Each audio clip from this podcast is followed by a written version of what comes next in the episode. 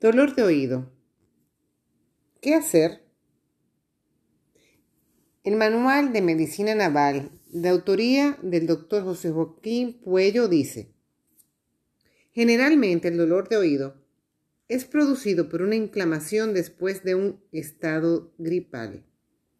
Usa analgésicos orales, paracetamol, entre paréntesis Tirenol, de 500 eh, miligramos, dos tabletas cada seis horas.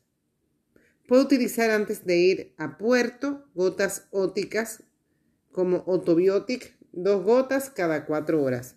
Recordemos que estas instrucciones están dirigidas a la tripulación que está navegando eh, fuera del territorio eh, a tierra firme.